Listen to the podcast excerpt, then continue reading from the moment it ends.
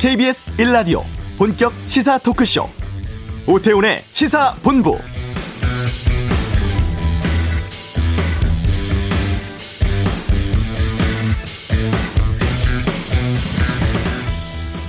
코로나19 백신 접종 사전 예약 진행 중입니다. 6일부터 진행을 한 70살에서 74살 사이의 접종 예약률이 어제 기준 40.1%였습니다. 그제 시작된 65살에서 69살의 예약률은 21.4%였고요. 70살 이상 첫날과 비교해 보면 두 배 정도 높은 수치인데요. 내일부터는 60살에서 64살 그리고 유치원, 초등교사의 예약 신청 예정되어 있습니다. 물량이 중요한데요. 오늘 새벽 화이자 백신 들어왔고 이틀 뒤에 화이자 아스트라제네카 백신 들어오면 접종에 속도 붙을 것으로 보입니다. 정부는 예약 초기라 조심스럽지만 예방 접종에 대한 국민적 공감을 보여준 것으로 생각한다고 밝혔는데 예약 대상자분들은 전화, 인터넷, 모바일 통해 신청하시면 되고 온라인 좀 버거운 분들은 자녀들이 인증을 거쳐 대신 예약할 수도 있습니다. 오태훈의 시사본부 잠시 후 이슈에서는 여당 대선 주자로 나섰습니다. 정세균 전 총리 만나는 시간 갖겠습니다. 그냥 갈 수 없잖아. 여의도에선 아직도 나이가 계급장 이 주제 준비해봤고요. 2부 아는 경찰 입양아동 학대 사건 반복되는 산재 사망 사고 한강 사망 대학생 마지막 동선 등에 대해 짚어보겠습니다. 이성윤 서울중앙지검장 검찰이 기소했습니다. 이 내용은 뉴스 소다에서 살펴보겠습니다. KBS 라디오 오태훈의 시본부 지금 시작합니다.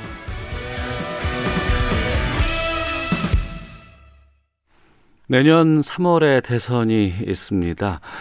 아, 여당의 주요 대선 후보들이 이번 주 사실상의 지지 모임 본격적으로 띄우면서 새 과시에 들어간 모양새인데요. 아, 시사본부 오늘 아, 총리에서 정치인으로 돌아온 정세균 전 국무총리 연결해서 뭐 최근의 정치 현안에 대해서 좀 말씀 나눠보도록 하겠습니다. 안녕하십니까? 네, 안녕하세요. 반갑습니다. 네. 국무총리 마치신 지 한 한 달 정도 지났는데 그동안은 어떻게 지내셨어요? 아, 예. 서울과 지방을 오가면서 예. 국민 여러분들과 소통을 하고 또 많은 말씀 경청하고 있습니다. 아, 쉬지는 못하셨나 봐요. 아, 뭐, 예, 쉬긴 어렵죠, 시간이. 예. 부산 경남도 다녀오셨고, 대구 경북, 또 호남도 다녀오셨는데, 현장에서 만난 민심들 어떻게 전하고 있습니까? 예, 아무래도 제 관심은 정권 재창출이니까요. 네. 아, 상황이 만만치 않다. 음. 정말 그, 국민들의 그 여당에 대한, 아, 회초리가 정말 따갑다. 그 이후에 아직도 이제 그 어, 걱정을 거두시지 않고 있기 때문에 네네. 에, 정말 단단히 해야 될 것 같은데 야당도 뭐 그렇게 마음에 들어 하시는 것 같지는 않아요. 어. 결국 누가 먼저 혁신을 해서 예. 국민의 신뢰를 회복하느냐 하는 게 관건이 될 것 같습니다. 네, 국민의 신뢰를 회복하는 게 관건이라고 말씀하셨습니다만 지난 4월 7일 재보선에서 여당이 참패하지 않았습니까? 예. 그리고 나서 여러 가지 진단도 있었고 또 지도부도 교체하는 등 변화를 꾀하고는 있습니다만. 네네. 네. 그러니까 총리 되시기 전까지만 해도 분위기는 이렇지 않았잖아요. 아, 그랬죠. 예. 예. 지금 여당의 상황 어떻게 판단하고 계십니까? 예, 이제 새 지도부가 나왔으니까. 예. 아마 그 이 당내 의견도 민주적으로 수렴하고 민심의 음. 귀를 잘 기울여서 큰 변화를 만들어내야 될 것 같아요. 네네. 그대로는 안 되고 어. 큰 변화. 예. 이게 여당 새 지도부의 과제가 아닐까 이렇게 생각합니다. 예, 큰 변화라고 하면 어떤 것들을 좀 크게 바꿔봐야 될까요? 어, 아무래도 지금까지 국민들의 말씀을 제대로 잘 경청했는지, 어. 말해서 민심에 더 귀를 기울이고, 예. 국민들이 원하시는 그런 노력을 적극적으로 펼치는 게 되겠죠. 어. 말씀 나누면서 하나씩 좀 여쭤보도록 하겠고요. 네. 어제 광화문 포럼 기조연설을 하셨는데 이 자리에서 더 평등한 대한민국을 비전으로 제시를 하셨습니다. 예. 더 평등한 대한민국. 이 평등을 키워드로 정한 이유는 무엇인지 좀 궁금합니다. 예, 지금 어, 우리 대한민국이 상당한 위기에 직면해 있거든요. 예. 이게 이제 코로나19를 극복하면서 다층적인 위기를 맞이하고 있는데 음. 그 중에 그 불평등. 네네. 그 문제도 심각한 것 같습니다. 과거에 소득 불평등에 대한 걱정이 많이 있었는데. 네.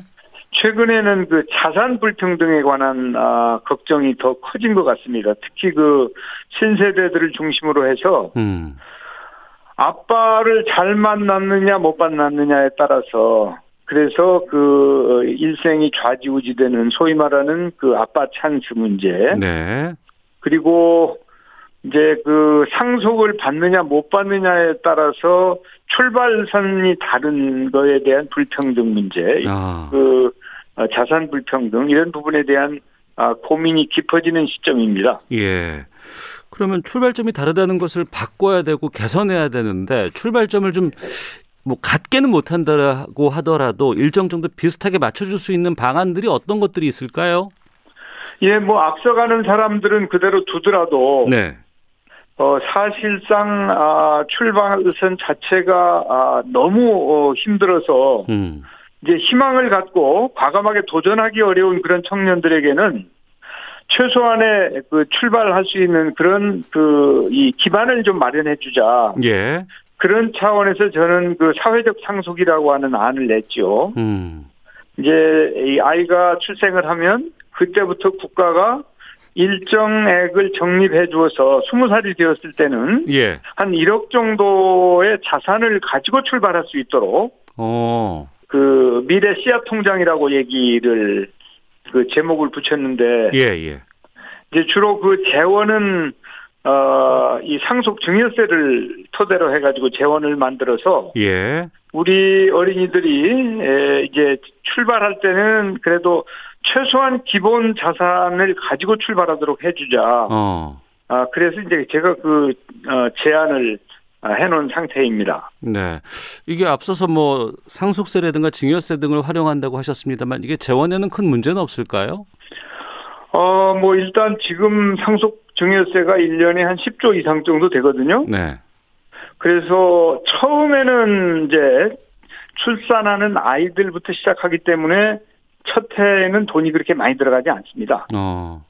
어 점차 이제 그 아이들 숫자가 늘어날 거 아니겠습니까? 예. 대해서 1년 차에는 예를 들어서 금년에 27만 명이 출생한다 그러면 음. 내년 같으면 54만 명이 될 터이고 그러니까 적립 해줄 금액이 더 늘어나게 되겠죠. 네. 그렇지만 이제 20년까지는 전혀 지급은 하지 않는 것이니까. 아.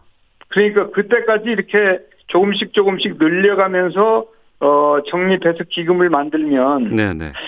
아마 현재 1년에 한 10조씩 그 적립을 하고 투자 수익률을 연 5% 정도로 잡으면 음. 20년 뒤에는 약 330조 원의 기금이 적립이 됩니다. 네. 어, 그러면 뭐 매년 15조씩 지급을 한다 하면은 20년 이상 지급할 수 있는 액 수가 축적이 되는 거니까. 네. 재원 대책은 가능하다고 봅니다. 어, 여러 가지 불평등을 해소할 수 위한 뭐 아이디어라든가 제안들 많이들 말씀하신 것 같은데 네. 아무래도 이제 그 어제 광화문 포럼에 대해서 언론에서는 대부분 사실상의 대선 출정식이다 이렇게 지금 진단을 내리고는 있습니다. 공식적인 출마 선언은 언제쯤 하실 예정이세요? 예, 뭐 일단은 이제 당에서 경선 일정이 나오고 네네. 룰이 좀 나오면 음. 그러면 이제 그 공식화를 해야 될 것 같은데 네.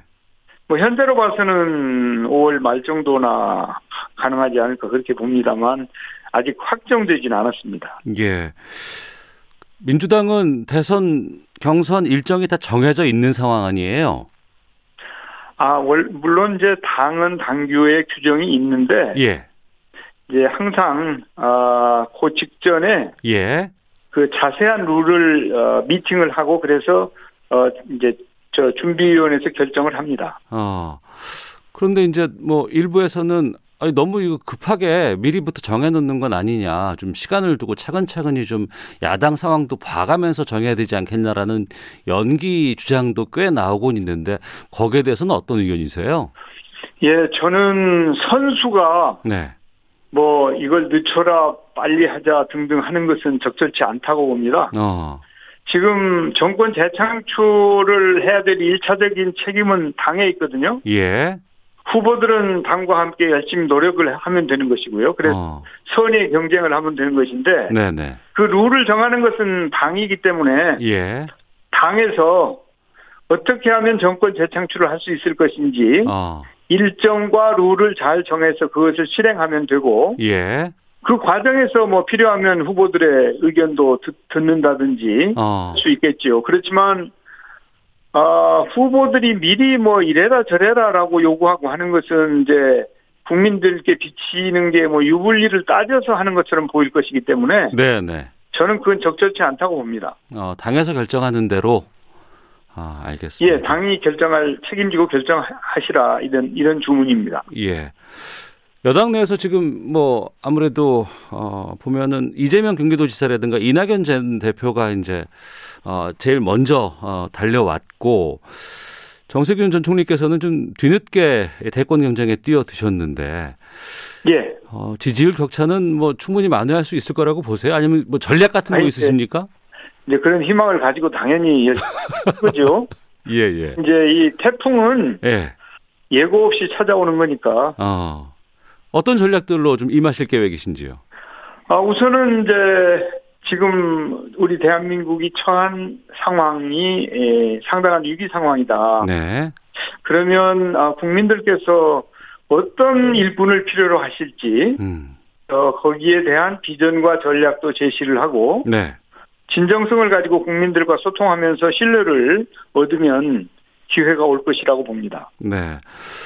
어, 정치 현안들에 대해서 좀 여쭤보도록 하겠습니다. 문재인 대통령 취임 4주년 특별 연설 이제 발표를 했는데요. 네. 어, 총리 지내신 분으로서 어, 이번 특별 연설은 어떻게 들으셨습니까? 예, 대통령님께서 여러 말씀을 하셨지만 앞으로 남은 1년 동안 아, 마지막까지 헌신하겠다고 말씀을 하셨지 않습니까? 예. 소위 말하는 레임덕과 관계없이 임기 마지막 날까지 국민을 잘 섬기겠다고 하는 말씀이 저한테는 인상이 깊었고요. 네. 어, 그리고 이제 지금까지 국민들의 도움으로 국민과 함께 이룬 그 K 방역의 성과를 음. 더욱 좀 확산시켜 주셨으면 어, 좋겠습니다. 아마 백신 문제는 아무 문제가 없이 잘 진행이 될 터이고요. 네. 이제 부동산 문제라든지 음. 남북 문제 등 사실은 과제가 산적해 있거든요. 네. 어, 이런 문제를 해결하는 아, 동력을 좀 아, 대통령께서 만들어 주셨으면 하는 기대를 가지고 있습니다. 네. 문재인 대통령은 가장 아쉬운 점으로 부동산 문제 꼽았거든요. 죽비를 맞은 느낌이다라고 말씀하셨는데 어, 총리께서도 같은 생각이십니까? 아, 그렇죠. 국민들께서 우리 정부에 대해서 제일 걱정이 크신 부분이 부동산 부분이라고 생각합니다. 정책 면에 있어서는요. 예. 현 정부에서 뭐 20여 차례 부동산 정책을 내놨고 이제 6월부터는 세제라든가 이런 것들이 반영이 되면서 가격 안정하겠다고는 합니다만 사칠 보궐선거 패배한 이후에 민주당 내에서도 아니다 이거 보유세도 좀 많이 풀어줘야 되고 재산세 같은 것들 어. 좀 많이 감면해야 되지 않겠느냐라는 얘기가 나오는데 이것 때문에 또 가격이 또 들썩인다는 지적도 나오거든요. 그건 어떻게 보십니까? 그러니까 가격이 들썩이기는 안 돼, 해서는 안 되고 예, 예. 선 가격 안정, 어. 후 제도 합리화 예. 나야 된다는 것이죠. 어. 가격이 안정되지 않고 그 이전에 예. 세제를 개편한다든지 금융과 관련된 제도를 개선한다든지 하는 것은 음. 사실은 어, 이 선우가 바뀐 문제이기 때문에 선 가격 안정에 집중해야 된다고 봅니다. 네. 그리고 이제 큰 틀에서는 투기 수요를 억제하고 공급을 늘린다고 하는 원칙이 마련되어 있거든요. 그래서 시장에서 수요와 공급의 균형을 이룬다. 그래서 네. 가격을 안정시킨다고 하는 큰 원칙 하에서 음. 과거보다도 훨씬 더 많은 공급을 계획하고 이미 예, 추진을 하고 있거든요. 그래서 네네. 그런 부분을 제대로 잘 실천하면 가격 안정이 가능하다라고 하는 게 저의 판단입니다. 예. 이 부동산에 대한 이 정부 책임론 또 여당에 대한 책임론 같은 것들이 특히 이제 이재명 경기도지사 쪽에서도 좀 계속 나오고 있는데 이거는 어떻게 보고 계세요? 예, 정부 책임이 있죠. 어. 정부 뭐 책임을 대통령께서도 여러 번 말씀하셨지 않습니까? 예, 예. 그렇지만은 이제 정부라고 하는 것은 중앙 정부만 있는 게 아니고 음. 지방 정부의 그 공기업이 있습니다. 주택과 관련된. 예. 지방에서도 제 역할을 해줘야 되죠. 특히 이제 경기도 같은 경우에는 최근에 인구가 급격히 늘어났지 않습니까? 네. 그러면 거기에 걸맞는 어, 공급 대책을 실천해야 되는 것이고, 음. 주택 공급과 관련해서는 사실은 중앙정부나 아, 국토부보다 네. 지방정부가 가지고 있는 권한이 매우 큽니다. 어. 그래서 지방 정부의 권한이나 책임에 대해서 예, 예. 아마 함께들 걱정하고 예. 그런 부분도 부족함이 없었는지 어. 성찰하는 자세가 필요하다고 봅니다. 예, 알겠습니다.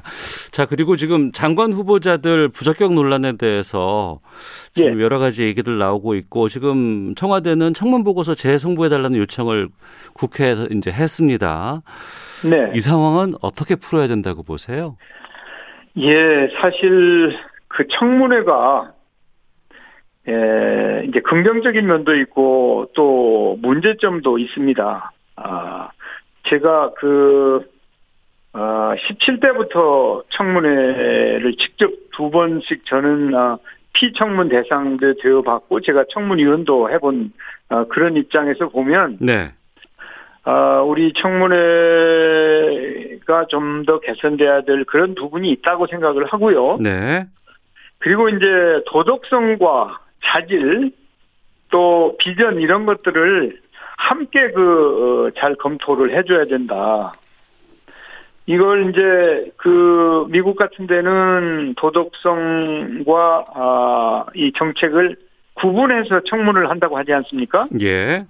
그래서 우리가 벌써 15년 이상의 그 청문회 역사를 가지고 있으면 지금쯤은 아 제대로 제도에 대한 아 검증을 통해서 개선할 점이 있다면 과감하게 개선하는 노력이 필요하다고 보고요. 예. 현재 처해 있는 그 장관이나 총리에 대한 아그 청문 보고서 채택이나 청문에 대한 임명에 대해서는 음. 대통령 임기가 이제 1년에서 마이너스 쪽으로 걸어가고 있지 않습니까? 그렇습니다. 임기가 많이 남아 있지 않은데 예. 대통령께서 이제 그 4주년을 맞는 날에 마지막 날까지 국민을 위해서 헌신하겠다고 말씀하신 터에 대통령이 좀 그렇게 역량을 발휘하실 수 있도록 음. 국회가 좀 도와줬으면 좋겠어요. 도와줘야 된다는 뜻은 민주당에서 뭐 한두 자리 같은 경우에는 어 재고를 뭐 해야 된다 뭐 이런 주장이 있는데 그거 말고 그냥 세 자리 다 통과해야 된다. 아니 제가 예 예. 그렇게 뭐 저 지금 당원의 한 사람 아닙니까? 예. 물론 제가 당의 상임 고문이긴 합니다만. 예 예. 그것은 이제 그렇게까지 뭐 자세하게 얘기하는 것은 음. 적절치 않을 수 있죠. 알겠습니다. 사면에 대해서는 어떤 입장이세요? 어, 이제 사면에 대해서 국민들의 기준이 좀 엄격해진 것 같아요. 옛날에는 대통령의 고유 권한이라고 해서 대통령께서 사면권을 행사하면 웬만하면 국민들이 그냥 수용하는 분위기였는데 네. 지금은 대통령도 국민들이 어떻게 생각하시는지를 미리미리 살피지 않으면 안 되는 시대가 된 것 같습니다. 어. 아, 그런 차원에서 국민들의 공감대가 우선 된 연후의 사면이 아, 가능하다 이렇게 봅니다. 예, 알겠습니다. 야당 상황도 좀 여쭤볼까 하는데 이번 4.7 보궐선거에서는 범야권으로 이제 상대가 됐거든요. 예, 예. 지금 국민의힘도 뭐 제일 야당으로 있습니다만 지금 내년 대선은 범야권에서 어떻게 또 움직임이 나올지에 대한 궁금증도 있습니다. 윤석열 전 검찰총장이 차기 대선 후보로 지금 우뚝 서 있는데 어떻게 예. 평가하십니까? 아, 글쎄요. 뭐 제가 이제 다른 정치인을 평가하는 것은 매우 조심스럽죠. 예, 예. 근데 이제 그분이 사실은 우리 정부의 검찰총장 아니었습니까? 그렇습니다. 그리고 대통령께서는 임기를 맞춰주기를 바랬는데 중간에 이제 그만두셨죠. 예. 그리고 이제 개별적으로 보면 그분은 그 수사를 아주 잘 하는 검사였다고 보는 거 아닙니까? 네. 그래서 검사는 수사는 잘하는데 음. 정치도 잘 할지는 국민께서 네. 판단하실 일이고 예, 예, 예.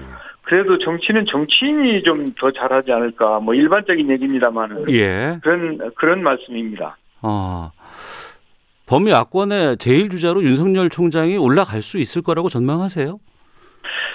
아 다들 뭐 그분과 그 정당의 과거의 그 여러 가지 관계도 있고 해가지고 네네. 또 이제 이 윤석열 총장은 문재인 정부의 총장이라는 점 등등 여러 가지가 좀 복잡하게 얽혀 있는 상황이어서 네. 사실은 그 민심이나 음. 또뭐 제가 아, 야당의 상황을 그렇게 잘 알지 못하죠 남의 집이니까 그래서 어, 야당에서 과연 이분을 네. 영입할 건지 또 본인이 그런 그쪽에 함께 할 건지 등등 어. 어, 쉬운 일은 아닌 것 같아요. 전에도 보면 이제 안철수 대표가 아직도 지금 그 논의만 있지 그 당에 함께 하지는 않은 상황 아닙니까? 그렇습니다. 예, 그러니까 아마 아, 이렇게 밖에서 어, 정치인이 어느 당에 함께하고 또 그쪽에 후보가 되고 하는 문제는 그냥 우리가 생각하는 것처럼 그렇게 간단하지는 않은 것 같아요. 네. 근데 안철수 그, 저 대표가 과거에 본인이 직접 당을 하시다가 우리하고도 같이 했다가 중간지대로 나갔다가 또 다시 연합을 하고 그런데 아직도 이제 그쪽에 합류한다고는 하는데 아직은 합류는 안 되고 네. 뭐 그래서 이제 유력한 정치인 혹은 아 정치를 할 것으로 예상되는 분들이 음. 어느 정치 세력과 합류하고 안 하고 하는 문제는 그렇게 간단한 문제는 아닌 것 같습니다. 아 그렇군요. 또 그쪽도 험난한 길이 또 있을 수도 있겠네요. 그러면은 그렇게 봐야 되지 않겠습니까? 알겠습니다. 아, 뭐 코로나 19 상황 때문에도 있겠습니다만 뭐 국민들과 자주 소통하시는 모습들을 많이 이제 저희가 봤습니다. 어, 청취자분들께 끝으로 어, 국무총리가 아닌 어, 대권에 도전한 정치인으로서 하고 싶은 말씀 있으시다면요. 예, 그 사실은 코로나19가 빨리 종식이 되어서 국민들께 일상을 돌려드렸어야 되는데 아직도 어, 코로나가 현재 진행형이고 어, 사회적 양극화 때문에 고통을 받고 계신 국민 여러분들이 많으셔서 어, 참으로 송구한 마음입니다. 아, 혁신하고 어, 또 돌봄 사회를 구현함으로 해서 위기를 극복하고 내일에 대한 아, 희망을 드릴 수 있는 정치가 되도록 어, 최선을 다하고자 합니다. 국민 여러분들께서도 어, 정부와 함께 코로나 위기 극복에 조금만 더 애써주시면 어, 우리 일상을 회복할 수 있고 경제도 회복이 되고 또 대한민국이라고 하는 공동체가 건강하게 미래를 향해서 잘 순항할 수 있을 것으로 확신하면서 앞으로도 최선을 다하겠습니다. 예, 알겠습니다. 말씀 고맙습니다. 네, 감사합니다. 네, 정세균 전 국무총리와 함께 말씀 나눠봤습니다.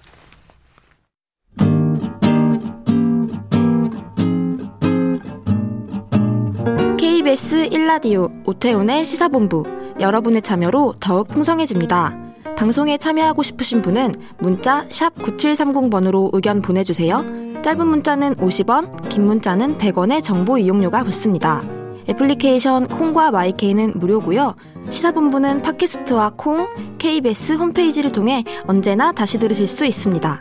많은 참여 부탁드려요. 네, 현재 여당은 뭐 대권 도전 계속해서 좀 나오고 있고 또 야당에서는 지금 당권 도전 상황이 펼쳐지고 있습니다. 이런 가운데 세대 교체라는 단어가 좀 막 떠오르고 있습니다. 그냥 지나칠 수 없는 이슈를 다뤄보는 그냥 갈 수 없잖아. 오늘 여의도에선 아직도 나이가 계급장 이렇게 물음표 달아서 좀 말씀 나눠보죠. 이종근 시사평론가와 함께합니다. 어서 오세요. 네, 안녕하십니까? 예, 여당 대권 후보로 도전을 한 박용진 의원 또 야당의 김웅 의원, 이준석 전 최고위원 이 세대 교체하면서 이제 이 이름들이 거론되고 있는데. 네네. 지금 나이가 어떻게들 돼요? 네. 박용진 의원이 1971년생입니다. 만으로 이제 49세. 예. 에, 우리나라 나이는 뭐 50세죠. 음. 김웅 의원 1970년생입니다. 네. 만으로 50세. 그다음에 이준석 전 최고위원이 1985년생입니다. 음. 만으로 음. 35세죠. 예. 만 49세, 만 50세. 뭐 이준석 전 최고가 이제 가장 젊지만 네네. 거의 50세 이러면 세대 교체라고 하기는 좀 애매하지 않아요? 어떻습니까? 아, 아, 그런데 좀, 좀 달라요, 생각이. 왜냐하면 예. 이 세대라는 게 이렇게 묶이는 게 있잖아요. 어. 즉, 우리가 이제 세대론을 얘기할 때 86세대 얘기 많이 하잖아요. 예, 예, 예. 80년대 어, 학번에 60년대생. 음. 그러니까 86학번, 그러니까 그 86세대가 굉장히 오, 너무 오랫동안 이제 정치에서 386에서 이제 586, 686이 어, 되는 거죠. 이제. 그렇죠. 예. 이제 처음으로 여당 대표도 됐어요. 예. 그당 대표도 됐는데 음. 너무 오랫동안 사실 그 이 기득권층화 되는 게 아니냐 이런 어떤 이야기가 많았는데 네. 역으로 97세대라고 지금 묶이는 거예요. 어. 뭐냐면 90년대 학번에 70년대생. 예, 즉 예, 아까 예. 말씀드린 두 사람이 70년대생이에요. 예. 이들을 97세대 또는 당시에 X세대 기억하세요? 그럼요. X세대라고 불렀어요. 네, 좀 네. 엉뚱하게 어 디로 튈지 모르는 세대다 그래서 기성세대가 굉장히 다른 뭐 이 인종들이 태어났다 뭐 이렇게 표현도 했는데 지금 97세대가 어 굉장히 많이 국회에 지금 진출했다는 거예요. 그러네요. 네. 예, 예. 지금 이번 21대 국회만 따지더라도 어 42명이나 돼요. 음. 이게 어떻게 느끼시냐 어, 느끼실지 모르겠지만 그 전 20대 국회랑 비교했을 때 20대 국회는 19명 명밖에 안 됐거든요. 아, 많이 늘었네요. 어, 그러니까 어. 두배 이상 늘은 거죠. 예, 예. 그런데 단순히 숫자만 늘은 게 아니에요. 제가 지금 대표적인 의원들 말씀드리면 야, 이 사람들이야? 라고 하실걸요. 음. 자, 민주당 보면 이번에 출마한 박용진 의원 빼놓고 네. 박주민 의원, 뭐 음. 강훈식 의원 대변인도 한 이렇게 좀 더 이렇게 두각을 나타내는 의원들이 많고 예. 국민의힘 얘기해 볼까요? 김웅 의원 빼놓고 음. 윤희숙 어, 허은아, 김은혜, 뭐 조수진, 음. 또 국민의당은 권은희, 네. 시대전환에 이번에 서울시 출마했던 시장 출마했던 조정훈, 음. 뭐 이런 진짜 목소리를 많이 내고 활동적인 그런 의원들이 이렇게 그 97세대로서 지금 어, 들어왔다라는 점에서 저는 굉장히 눈여겨볼 대목이다라고 보이고요. 네. 이준석 최고위원도 사실 MZ 세대라고 우리가 부르잖아요. 그러니까 요즘 세대는 또 MZ 세대라고 부르죠. MZ 세대, 네. 뭐 밀레니엄 뭐 세대다 뭐 해서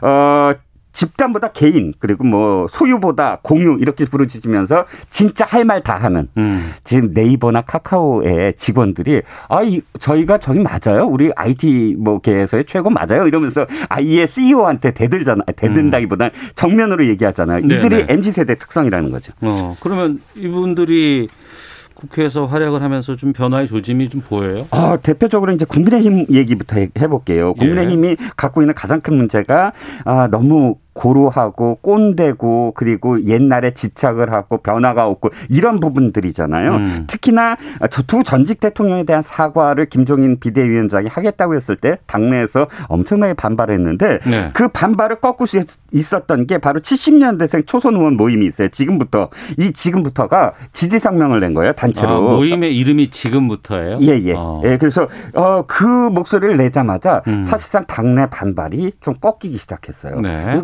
굉장히 큰 변화죠. 아 최근에 저기 음. 5.18 묘지에 네. 국민의힘 초선 의원들이 가서 5월 10일에 갔다면서요. 어, 참배하고 네. 묘비 닦고 그것도 어. 굉장히 울림이 컸어요. 실질적으로 이렇게 당의 어떤 어, 새로운 바람을 지금 일으키고 있고요. 음. 어, 여, 이쪽도 마찬가지입니다. 여당인 민주당도 사실 이번 보궐선거의 패배 이후에 네. 어, 가장 먼저 나서서 목소리를 높이기 시작했죠. 음. 어, 성명도 발표를 하고요. 검찰 개혁에 빠져서 민생에 소홀했다. 내로남불로 읽으면 오만했다라는 등 네. 어쨌든 어, 사과를 하는 모습도 상당히 저는 신선했다고 봅니다. 음.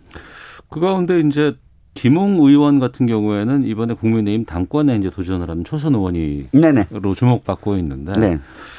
근데 그 선배 의원들 이를테면 네. 이제 복당을 추진하고 있는 홍준표 의원하고는 네. 설전도 있고 좀 기류는 좀, 좀 어떤가요? 아, 언제나 사실 초선이라든지 혹은 젊은 의원들이 어떤 목소리를 높일 때 네. 거기에서 견제하는 목소리는 늘 있어 왔어요. 견제하는 목소리? 아, 그렇죠. 어. 그런데 이제 복당 문제를 둘러싸고 논쟁이 시작이 됐는데 급기야 이제 홍준표 의원이 김웅 의원한테 철부지가 세상 모르고 날뛴다. 위아래도 없고 막 간다. 뭐 이런 음. 표현을 썼어요. 예. 어, 물론 김웅 의원도 거기에 대해서 만만치 않게 어떤 대응을 했지만 그럼에도 불구하고 저는 이런 태도가 꼰대 정치다. 왜냐하면 음. 자, 이 우리가 어떤 그 논쟁을 벌일 때 내용을 갖고 어, 내 이용 내 생각은 이렇다 저렇다가 아니라 어, 쭉 가다가 나이가 몇이야? 음. 선수가 몇, 어, 몇 선이야? 더 배워와 뭐 어, 더 배워와 네, 이렇게 네. 되면 논쟁이 아니라 그 다음부터는 완전히 뭐랄까요 면박주기용 음. 그런 그, 그 막말로 변질되잖아요. 네네. 근데 이런 분위기는 늘 있어 왔어요. 1970년에 당시에 이제 44세였던 김영삼 의원, 어, 그 다음에 45세였던 김대중 의원, 그 다음에 48세였던 이천승 의원이 40대 기수론 해갖고 당의 신민당 네네. 당을 그때 변화하자라고 나왔을 때 음. 유진산 당신은 당수라고 표현했는데 네네. 당수가 젖비린내 난다. 아, 부상유치다. 이렇게 표현을 어, 네. 그렇게 표현했거든요. 예. 근데 어떻게 됐습니까? 어쨌든 그 세 분, 뭐두 음. 분은 대통령까지 됐잖아요. 예, 예. 이렇게 이제 이 옛날부터 이렇게 꼰대 정치의 전형은 계속되어 왔던 거죠 역사적으로 음. 그렇지만 어, 그러나 이제 이제는 그런 꼰대 정치를 좀 벗어나서 좀더 어, 새롭고 그리고 활동적인 활력 있는 그런 정치가 돼야 되지 않느냐라는 네. 생각입니다. 음. 이 꼰대 정치라는 표현을 아까 좀 쓰셨는데 좀 그런 악습 같은 것들, 폐습 같은 거 뛰어넘으려면 어떻게 해야 될까요?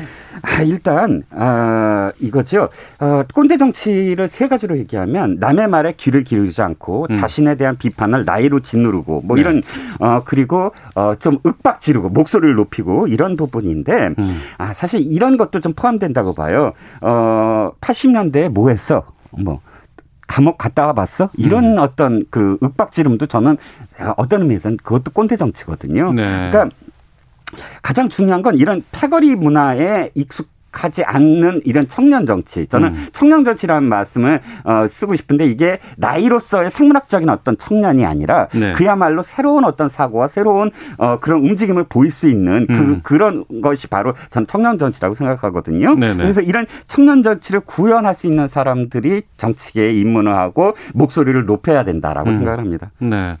하지만 또 가로막는 장벽들도 좀 꽤 많이 있는 게 현실 아닌가요? 네, 그렇습니다. 사실 청년 정치 하면 사실 각 당이 언제나 부르짖어요. 뭐 청년 해야 된다.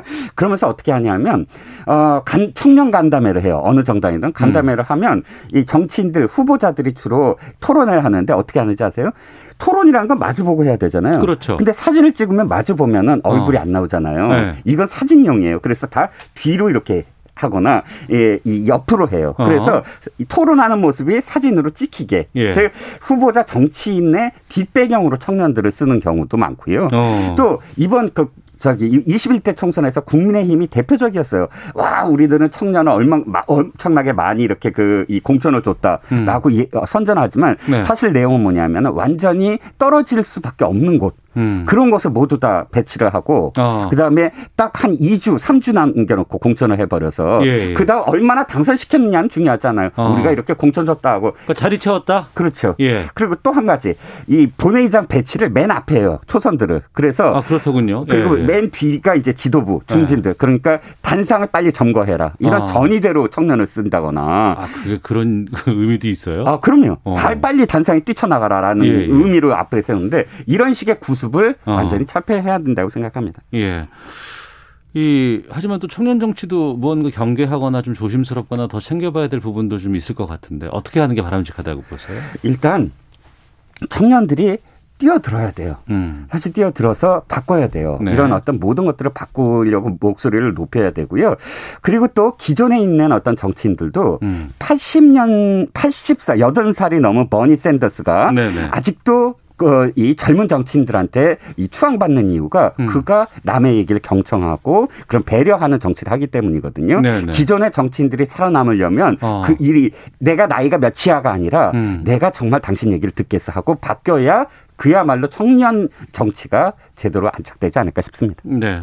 그또 청년 정치인들도 좀 역할을 좀 더 내서야 될 거 아니에요? 아 그래서 저는 이번에 네. 어, 언론에서도 조금 더 이런 점을 좀 부각시켜줬으면 해요. 이들이 어, 사실 초선이고 해서 음. 세가 뭐 크게 형성이 되지 않을 겁니다. 그리고 지지율도 여론조사에서 인지도가 낮을 수밖에 없어요. 하지만 그럼에도 불구하고 이들의 바람을 좀 더 주목해 달라. 네. 그래서 이들이 만약에 당선되지 못하더라도 음. 그 목소리 뭘 바꾸려고 했는지에 대한 목소리를 전달해 줬으면 좋겠다. 그래야 이 세대 교체 어떤 바람이 계속 불씨가 이어갈 것 같다라는 생각입니다. 알겠습니다. 이종근 시사평론가 함께했습니다. 고맙습니다. 네, 감사합니다. 잠시 후에 아는 경찰 입양아동 학대 사건, 평택항 고 이선호 군 사건, 또 한강 사망 대 학생의 마지막 동선까지 살펴보겠습니다.